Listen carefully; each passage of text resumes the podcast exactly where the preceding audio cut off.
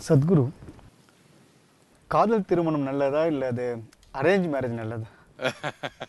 கல்யாணத்துக்கு முன்னாடி காதல் பண்ணாங்களோ இல்லையா? அது முக்கியமானது இல்லை.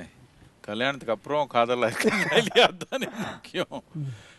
கல்யாணத்துக்கு முன்னாடியும் காதலா இருந்து கல்யாணத்துக்கு அப்புறமும் தொடர்ந்து காதலா இருந்தா ரொம்ப நல்லது.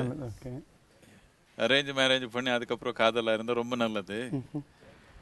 முக்கியமா கல்யாணத்துக்கு அப்புறம் எப்படி இருக்கிறாங்கன்னு தானே முக்கியம். வாழ்க்கை எப்படி வாழ்றாங்கன்றது. கண்டிப்பா. இது நல்லதா அது நல்லதான்னு யாரும் சொல்ல முடியாது. தனி மனிதனுக்கு எப்படி ஒத்து வருதோ எப்படி அமையுறதோ அப்படிதானே. ஆனா இந்த காலத்துல பார்த்தா காதல்ன்ட்டு ஒரு மாதிரி இன்ஃபாக்சுவேஷன் வந்து நினைச்சிட்டு வந்து ஒரு ஸ்கூல் படிக்க சொல்லி காதல் பண்றது. ஏன்னா சினிமாவை பார்த்துட்டு அதுதான் காதல் நினைச்சிட்டு இருக்காங்க. நிறைய பேர் வந்து காதல்னா என்னன்னு தெரியல. ஸோ ஸோ காதல் இதுதான் காதல் நினைச்சிட்டு காதல் பண்றாங்க மாதிரி ஒன்று தோணுது. ஒரு சின்ன வயசுல இருக்கிறப்போ ஏதோ ஒரு அட்ராக்ஷன் ஆயிடும். நம்ம சுத்த யார் இருக்கிறாங்களோ அந்த நேரத்தில் ஆப்போசிட் ஜெண்டர் அவர் கூட அட்ராக்ஷன் ஆகி சிக்கிக்கிற தன்மை இருக்கும். ஹை ஸ்கூல்ல எல்லாம் அப்படி ஏதோ ரொம்ப ஆழமா ஈடுபட்டு ஏதோ ஆயிடுச்சுன்னா அது வேற விஷயம். ஆகக்கூடாதுன்னு இல்லை. பட் அப்படி போறது ஒரு பிரச்சனை என்னன்னா அந்த டைம்ல நம்ம கூட இருக்கிறவங்க அவரே நல்லதுன்னு நினைச்சுக்கிறோம். நம்ம வாழ்க்கையில நம்ம வளர வளர நம்ம புத்தி நம்ம அனுபவம் வளர வளர அந்த டைம்ல மீட் பண்ணவங்க நமக்கு ஒத்தே வராது. இப்போ நீங்க ஸ்கூல்ல இருந்த ஃப்ரெண்ட்ஸ் எவ்வளவு பேர் உங்களுக்கு இப்போ கூட ஃப்ரெண்டா இருக்கிறாங்க? கண்டிப்பா யாரும் கிடையாது. இப்போ பார்த்தீங்கன்னா அது இருபது வருஷத்துக்கு அப்புறம் பாத்தீங்கன்னா அவருக்கு உங்களுக்கு ஒத்து வராது. ஒத்து வராதுன்னு இல்லை.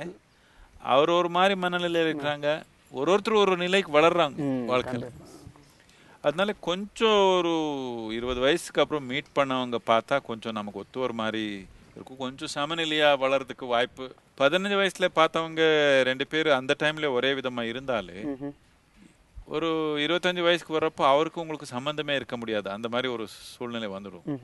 நிறைய பேருக்கு இப்படி ஆயிடும் கல்யாணம் பண்ணி. அப்படின்னா இருபது வயசுக்கு அப்புறம் பார்த்தவங்க எல்லாம் ஒத்து வந்துடுமா? அப்படி சொல்ல முடியாது. இருக்கிறதுல சான்சஸ் ஆர் பெட்டர் அவ்வளவுதானே வாழ்க்கை. பார்த்து பழகி என்ஜாய் பண்ணிக்கட்டும் அந்த அளவுக்கு. அதுக்கு மேல தாண்டி போகாம சிக்கிக்காம அதுல. அவருடைய படிப்பு பத்தி வளர்ச்சி பத்தி ஒரு தனி மனிதனா ஒரு ஒரு உயர்ந்த நிலைக்கு வர மாதிரி முடிஞ்ச அளவுக்கு அவனுக்கு முடிஞ்ச அளவுக்கு ஒரு உயர்ந்த நிலைக்கு வரத பத்தி அவனுக்கு கொஞ்சம் கவனம் வச்சா.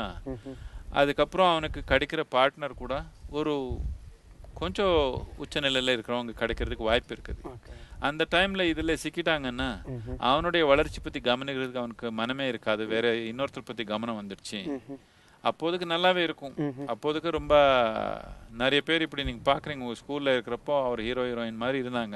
இப்ப பார்த்தா ஒன்றும் பிரயோஜனம் இல்லாம இருக்கிறாங்க. கண்டிப்பா. ஸ்கூல்ல இருக்கிறப்போ எது பிரயோஜனம் இல்லாத மாதிரி சும்மா இருந்தாங்க. அவர் இப்போ ஹீரோவா இருக்காங்க வாழ்க்கையில. அது- அதனால முக்கியமா நம்ம ஒரு இருபத்தஞ்சு வயசு வர்ற வரைக்கும் ம்.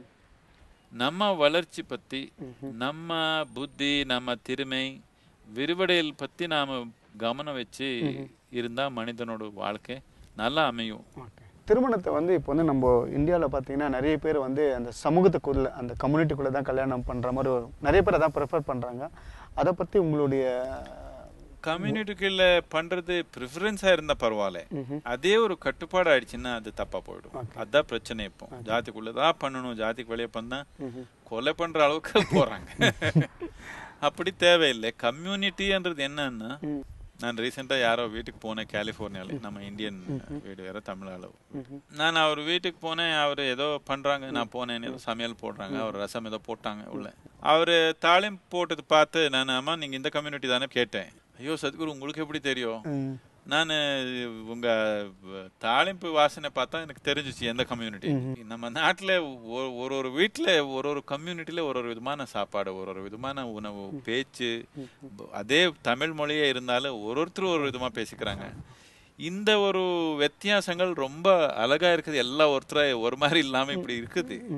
ஆனா இந்த வித்தியாசம் இல்லாம நம்ம பாகுபாட பண்றப்போ அது அசிங்கமா போகுது. அது நம்ம பாகுபாட பண்ணிக்க தேவையில்லை. கம்யூனிட்டிக்குள்ள பண்றது என்னத்துக்குன்னா ஒரு ஒருத்தர் கொஞ்சம் கம்பேட்டபிலிட்டி நமக்கு நல்லா புரியும்.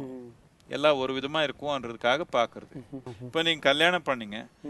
நீங்க ஏதோ ஒரு விதமான சமையல்ல உங்க அம்மா பண்ணது ப- ருசி உங்க நாலு நாக்கு அப்படி பழகிடுச்சு. உங்க மனைவி இன்னொரு கம்யூனிட்டின்னா அவர் வித்தியாசமா பண்ணாங்கன்னா அது நீங்க ரசிச்சு உணர் மாதிரி மனநிலை இருந்தா உங்களுக்கு ரொம்ப நல்லது. ஓகே ம். பிரமாதமா இருக்கும். ஓகே ஓகே ஆனா உங்களுக்கு எப்பவுமே இதே பழகிடுச்சு இது கஷ்டப்படுற மாதிரி இருந்தா நீங்க கம்யூனிட்டியில பண்ணிக்கிறது மேல். ஆனா யாருக்கோ ஒருத்தருக்கு வெளியே பண்ற ஒரு வாய்ப்போ இல்ல அந்த மாதிரி தன்மையோ வந்தா அது ஒரு பெரிய ஒரு பாவமா எடுக்க தேவையில்லை நான்